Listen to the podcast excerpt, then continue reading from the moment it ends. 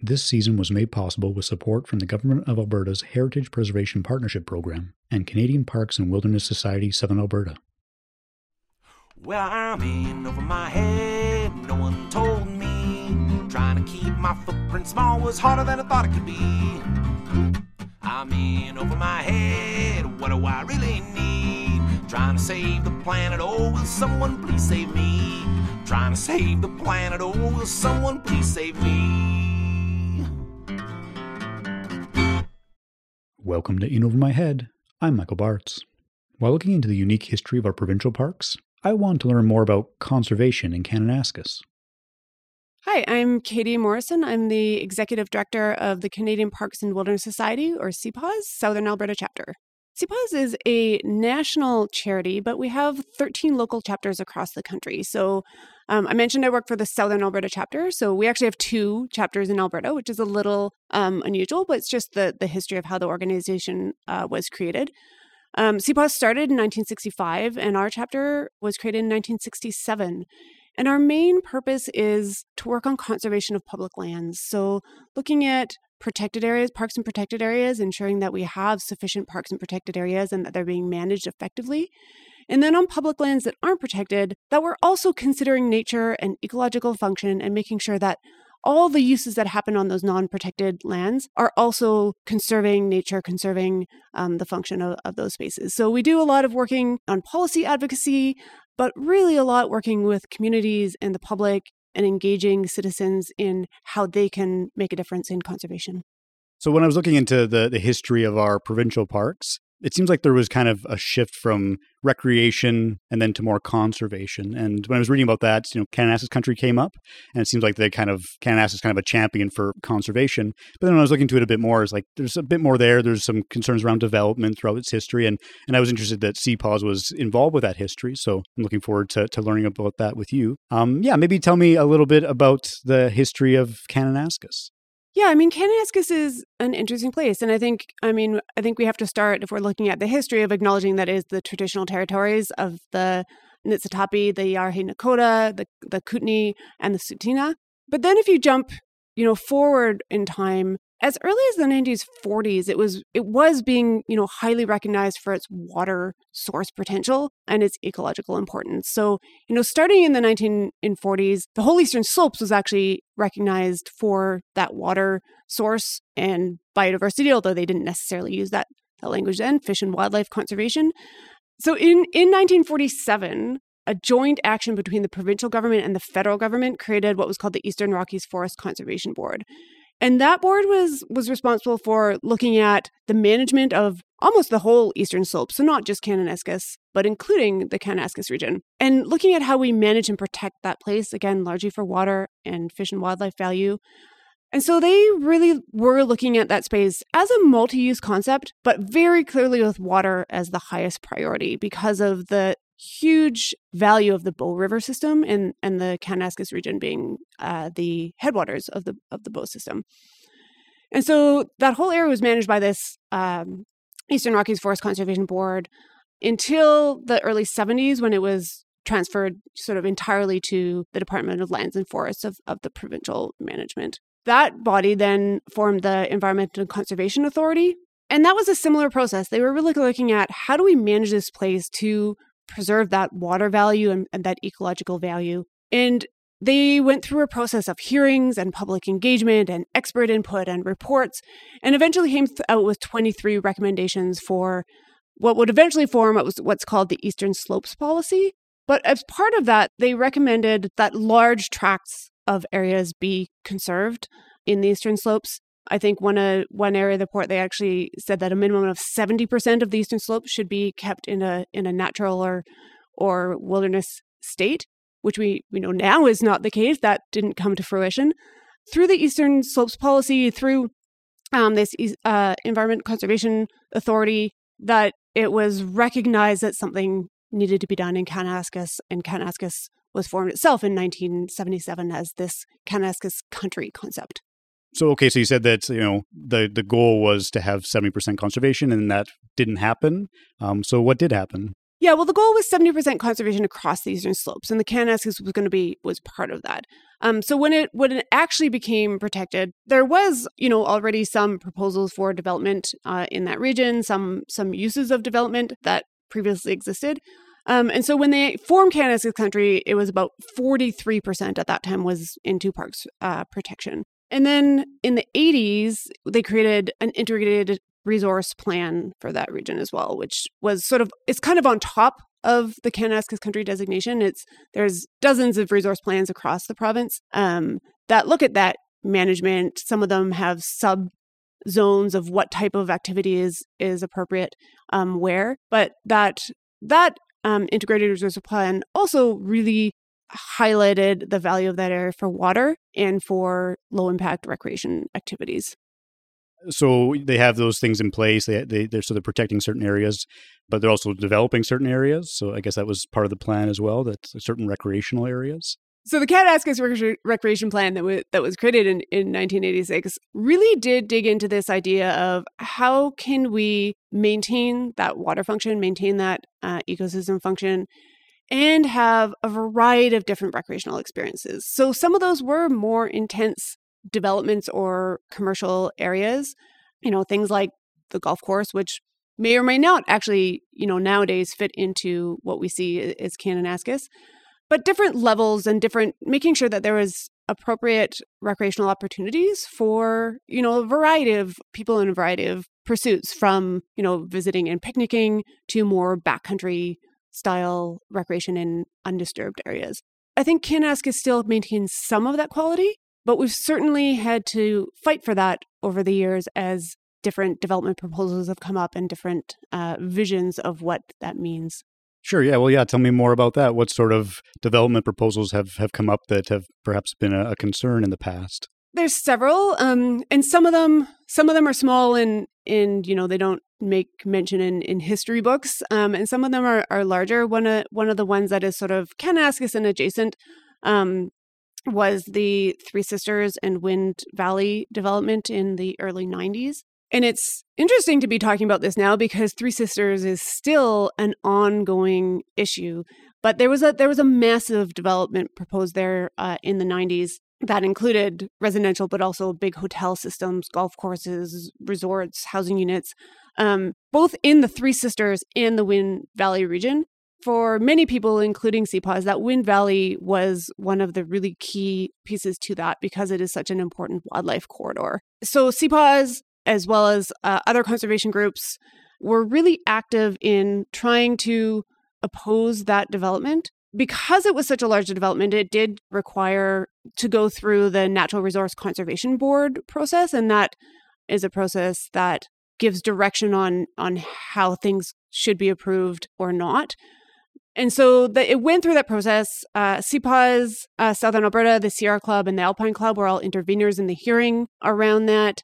Uh, but the public was really involved too. You know, there was public outcry. There was things like keep the wind valley wild t-shirts and and you know looking at some of this it, it became reminiscent to me of of some of the defend alberta parks campaign that we had a few years ago where the really the public really took it and grasped it and made these sort of uh campaign pieces of their own and and became really engaged so the outcome of that, that was that the Natural Resource Conservation Board uh, approved the th- Three Sisters development, which is why we're seeing that come back over and over now with some conditions. And some of those conditions were protecting the wildlife corridor through Three Sisters and turned down the Wind Valley proposal. So kept that development out of Wind Valley, uh, which I think is a really amazing testament. And we we see this, you know, over and over to the power of citizen engagement in these types of proposals and and what we really want from our from our systems and from our natural environment. Mm-hmm, yeah, absolutely. Yeah, no, that's really nice to to hear that people got together and that they spoke their mind and and that there was actually a, a positive change. Were there any other sort of developments through the history of Kananaskis that are worth mentioning? So I, I think there has been a lot of pressure to further develop Kananaskis commercially. And one of the interesting pieces that jumped out for me as I was reviewing uh, our history was um, some polls that were conducted in the in the mid '90s around Kananaskis. And in 1999, um, there was a government survey actually as they were trying to develop or trying to look at what do people want from from this region. And that 88% uh, of those polled agreed that the highest priority should be environmental protection uh, and enhancement in the region. 76% believe that Kananaskis country is a delicate ecosystem and that wilderness and wildlife could be at further risk from development.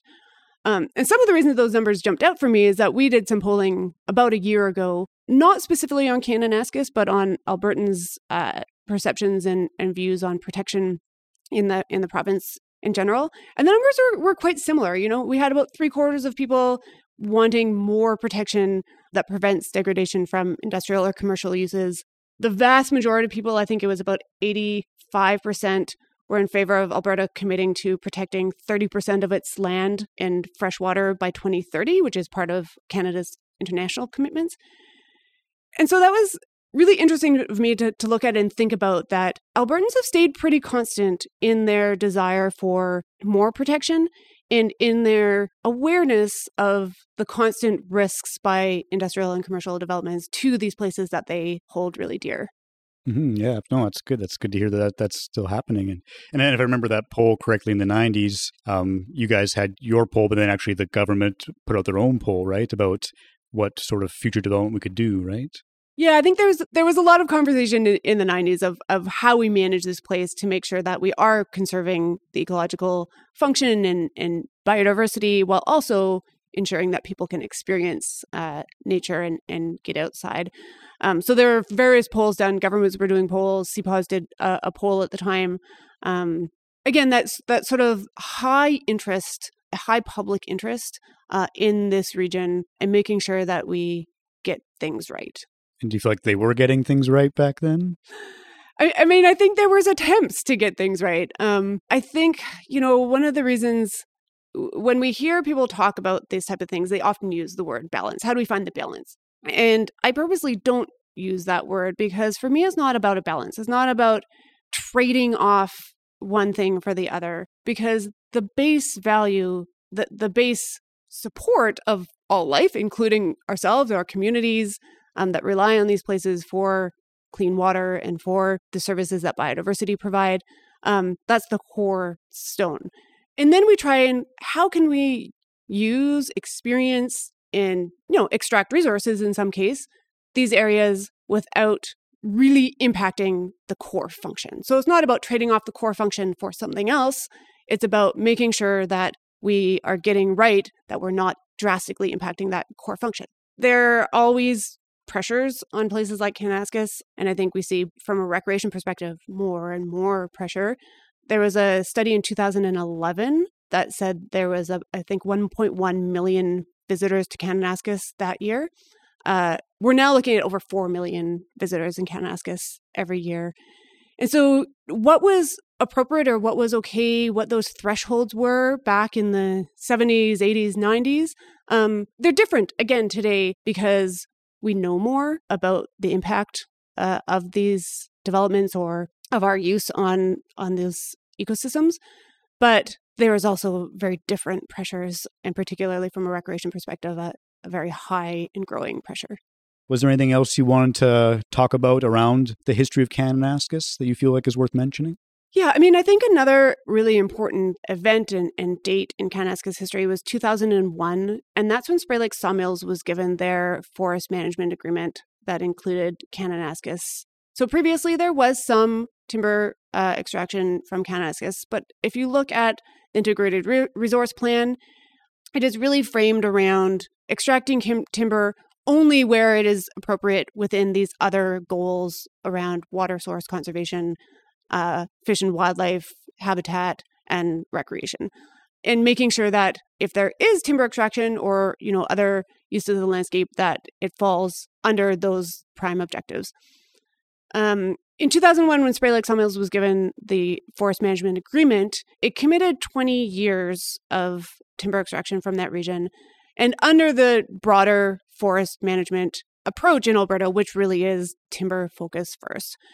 And so we're definitely seeing the impact of that, you know, now that they're now into their second 20 year agreement and the increasing conflicts between timber extraction and forestry in the region and things like fish and wildlife conservation, species at risk, and recreation uh, management. So I think that decision, which was not based on any public consultation, um, actually had a really big impact to the face of Kananaskis country and and even how we think about that country concept.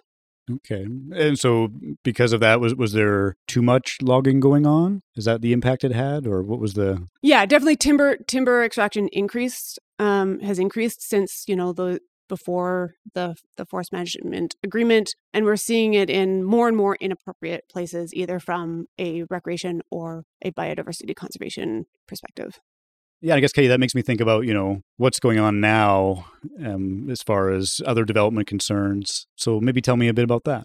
Yeah, so forestry is absolutely uh, a concern when we're looking at the current management of, of Kananaskis. And I think it a little bit falls into that idea of, of how much has changed as far as our knowledge of the ecosystem and the impacts of, of forestry and clear cut logging and logging roads. We have species at risk that were not in the same state, you know, 20 to 40 years ago that are being directly impacted uh, by logging activities. And, you know, one of those areas that we're, we're focused on right now is the, is the Highwood. So there's a logging plan uh, in the Highwood close to Loomis Creek that's being proposed that is right along and in some cases directly in critical habitat for bull trout, which is a federally threatened species. It's also an area that people love to hike. You know, you can see it as you drive Highway 40 past there. Right now, it is a is a area that is not currently developed by logging or commercial developments. And so that's an area that we've been really focused on, but it's not the only one. It's one that people know well, that there's a clear link to species at risk um, that we're highlighting, but it, it's that logging issue is certainly an issue across um, Kananaskis on those areas that are that are unprotected. And, you know, I, I mentioned that when Kananaskis was developed, it was, I think, 43% protected.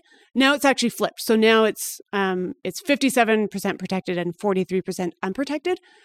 But that's still a fairly large area. And I think it's not something that people think about when they think of Kananaskis. We get comments a lot from folks uh, talking about Kananaskis in its entirety as a park. And it's not. You know, Kananaskis was created as this country concept that was both parks and public land, although, as I mentioned, with that primary focus of water conservation, biodiversity, and, and low impact recreation. Um, but we're seeing, you know, that impact of forestry on that unprotected land.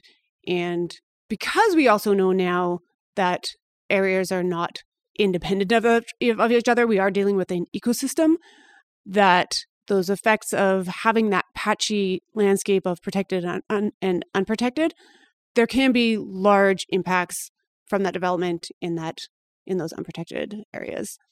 Uh, I think the the recreation pressure is also sort of a new and growing one, and and that is a tricky one because obviously we want people to go out and experience Kananaskis. It's it's an amazing place, but it is more accessible. It is, uh, you know, being so close to Calgary, a place, and as Calgary's population grows and people are getting outside uh, more, there is an increased number of people visiting the area, which comes with a variety of risks to the region, whether that's you know safety both for people and wildlife, as more vehicle traffic is is on roads and and chopping up um, wildlife corridors or, or movement patterns, whether it's impacts to water, impacts of people staying on trails and you know the sediment that can come as you disturb uh, vegetation areas or garbage you know like it's or, or just the wildlife impact of that many people sometimes 24 hours you know as as folks even get into night hiking and things like that that can impact wildlife. So i think it's an it's prime time again to to really look at kananaskis and look at the history learn from that go back to those concept of what the, the highest value of that region is and then start to look forward and say how do we manage this place to make sure that we are protecting those key values and that is a place that people can safely and sustainably access nature yeah, absolutely. Yeah. And so, how do you feel we could best do that? Because, um, like, when you mentioned that one logging contract 20 years ago, the public wasn't consulted. Do you feel like there needs to be more public involvement, or, or how can we make sure that we're managing these spaces appropriately? I mean, I think there's a, a few pieces. Um, in 2014, the government created the South Saskatchewan Regional Plan. And that is a land use plan. Alberta is divided into seven land use planning regions with the government's intent to create these big picture land use plans and then more detailed plans that go under the, the vision of those plans. We've only done two in 15 plus years.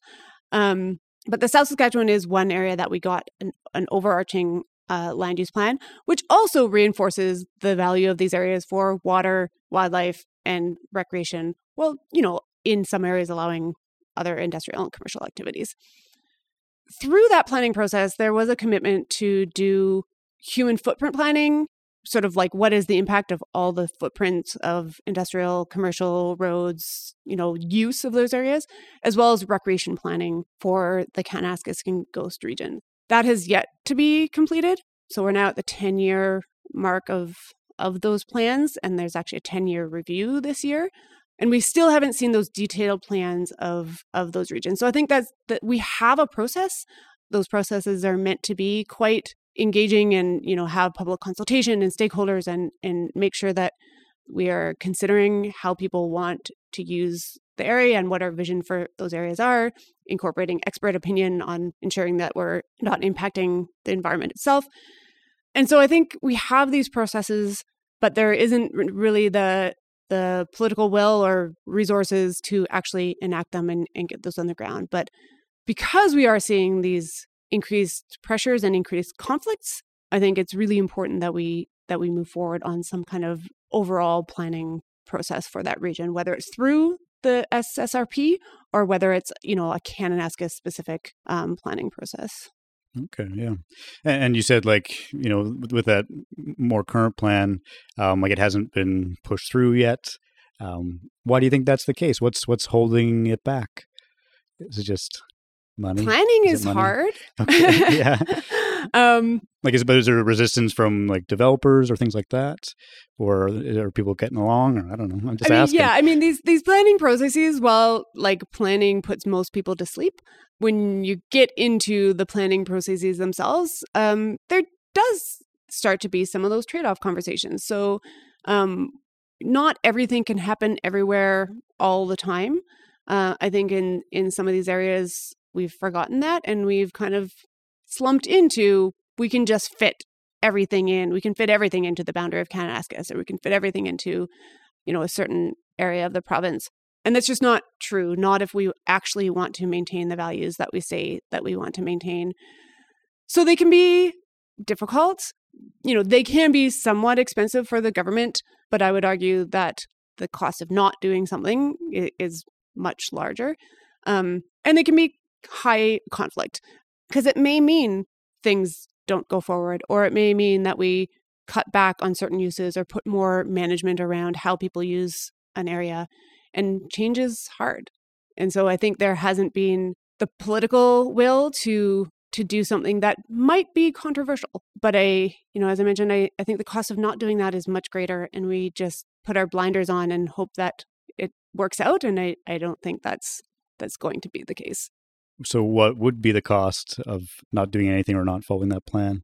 I think we are already seeing some of that cost. You know, things like these logging activities in really inappropriate areas, things like user conflicts as we get more and more people and different types of users using the same trails or, or different trails. I think Kananaskis is a, is a little bit different in that they did do some planning in the original Kananaskis country concept around separating uses that may not be complementary you know, we have a specific OHV zone for better or for worse in that region. And then most of Kananaskis is not motorized. And so I think there there's already some steps in Kananaskis that other regions have not had. But as we see more and more people, I think we do need to look at how we manage people both in space and time so that we're not having these massive impacts on wildlife through vehicles or through just the, the constant activity of, of people, uh, which some wildlife species can be quite sensitive to, that we're not having impacts on water through either logging or through, you know, trail braiding and things that can create erosion. And, and certainly um, on experience, you know, I think Kananaskis a little bit used to be the place that you went um, when you didn't go to Banff because Banff was too busy. at least for for locals. But Kananaskis is now very very busy, so I think people are still looking for experiences that they're not you know just all on the same trail, but that means you know are they spreading out more? Are they going further back into the backcountry? Are they going off trails uh, and creating some of those those wildlife conflict uh, issues?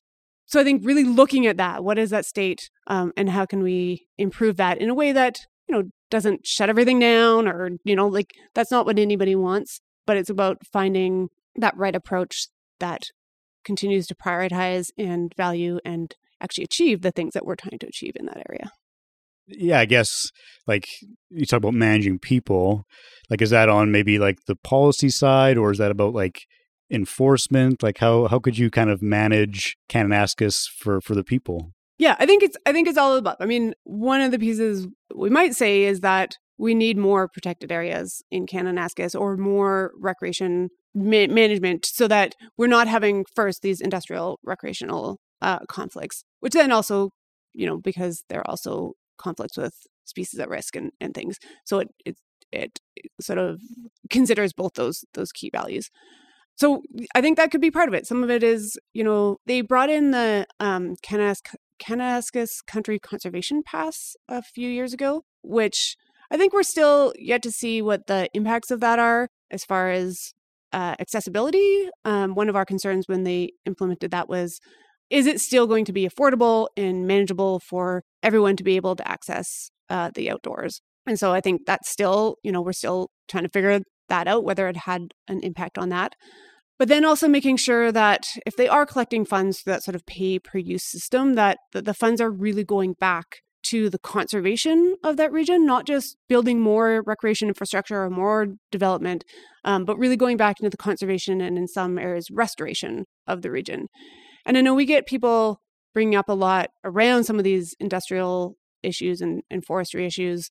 I, am paying my $90 conservation pass and they're logging um, an area which is clearly not contributing to conservation.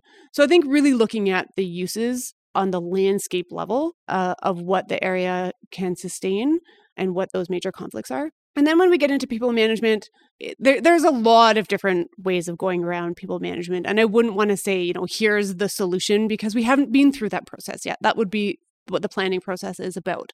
Uh, but there are some of it could be managing how many people can go on certain trails at a time or or over a certain time. Some of that could be making sure that people are aware of the different trail opportunities so everyone's not going to the same trail because that's the one they heard about. Uh, some of it is definitely in enforcement and, and education around how you respectfully engage in a natural environment to have minimal impact, uh, making sure people are aware that it is wildlife habitat and that they are doing everything they can, they can to avoid conflicts with wildlife. I think there is just this whole spectrum of, of things, and many of them we do do, and Kananaskis does, and Alberta Parks does. So we're not starting from scratch. It's just, you know, really taking another clear look at that region where we are today and what we can do to best manage it. Yeah, absolutely. Yeah. And that just makes me think about, you know, what people can do individually, right? When you're talking about some of these things and, and managing people, um, that's also on the people visiting the Kananaskis and, and to a certain degree development as well. But um, yeah, I guess on the individual level, what can people do to have an impact? on sort of an individual in place, uh, I think there's there's some simple ones of staying on trails, knowing where you are and and what is around those trails, so that you are acting responsibly and you know not stepping off a trail and onto rare plants or or something like that. Um, being prepared for wildlife conflicts, so understanding that it is grizzly bear territory and and that you're carrying bear spray and you're trained how to use it and you're not going to create a situation that is worse if there is an encounter um, similarly with camping and garbage there can be wildlife conflicts or wildlife attractants through garbage through campsites and some of these things are a lot of things that that we know or think we know um, but don't always follow because we get a little lazy or um, you know i'm just popping out of the campground for a couple minutes but I think, you know, those are really simple, basic ones that are really important. And I think most people do follow to, to some extent. And I will always say that there's also the the next piece. There's how you interact when you're out there, and then it's it's how you engage as a citizen day to day. that involves thinking about what these places mean to you and what we really want from our both our experience and from the land going forward. So being actively engaged as a citizen in things like the Highwood logging campaign, the Defend Alberta Parks campaign was an amazing example where Albertans said, no, these are places that we love. These are too important for us. You cannot uh, take them away. Uh, but also, you know, letting government, letting your elected officials, letting the folks managing know this is what I want to see from this space, and I'm willing as a citizen to engage in that process. Yeah, and it seems like generally, like we, when we looked at the past and and more present as well, you know that that public voice seems really important too, right? People speaking their minds and and letting governments know and letting officials know that they that they care about these places. Do you feel like that's happening with Kananaskis?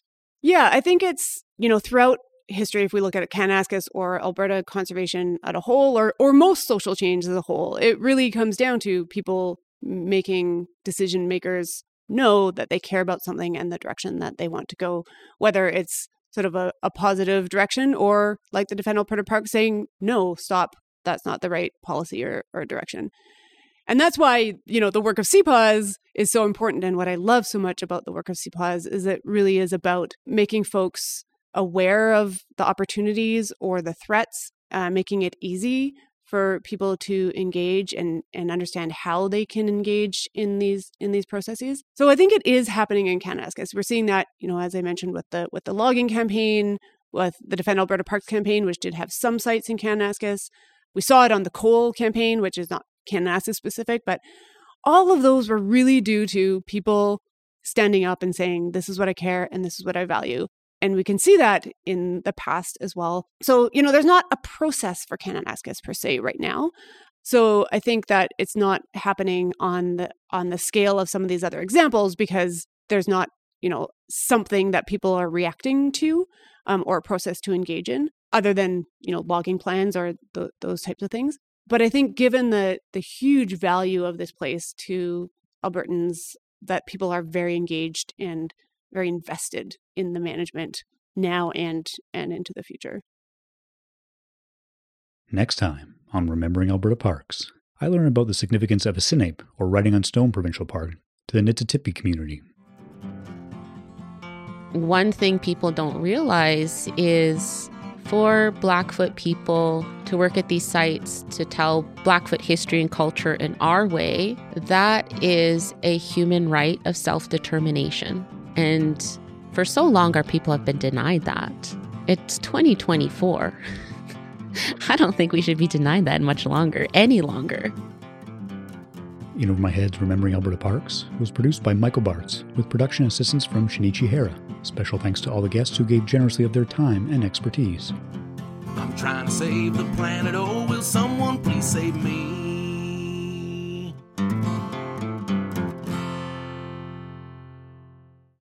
This season was made possible with support from the Government of Alberta's Heritage Preservation Partnership Program and Canadian Parks and Wilderness Society Southern Alberta.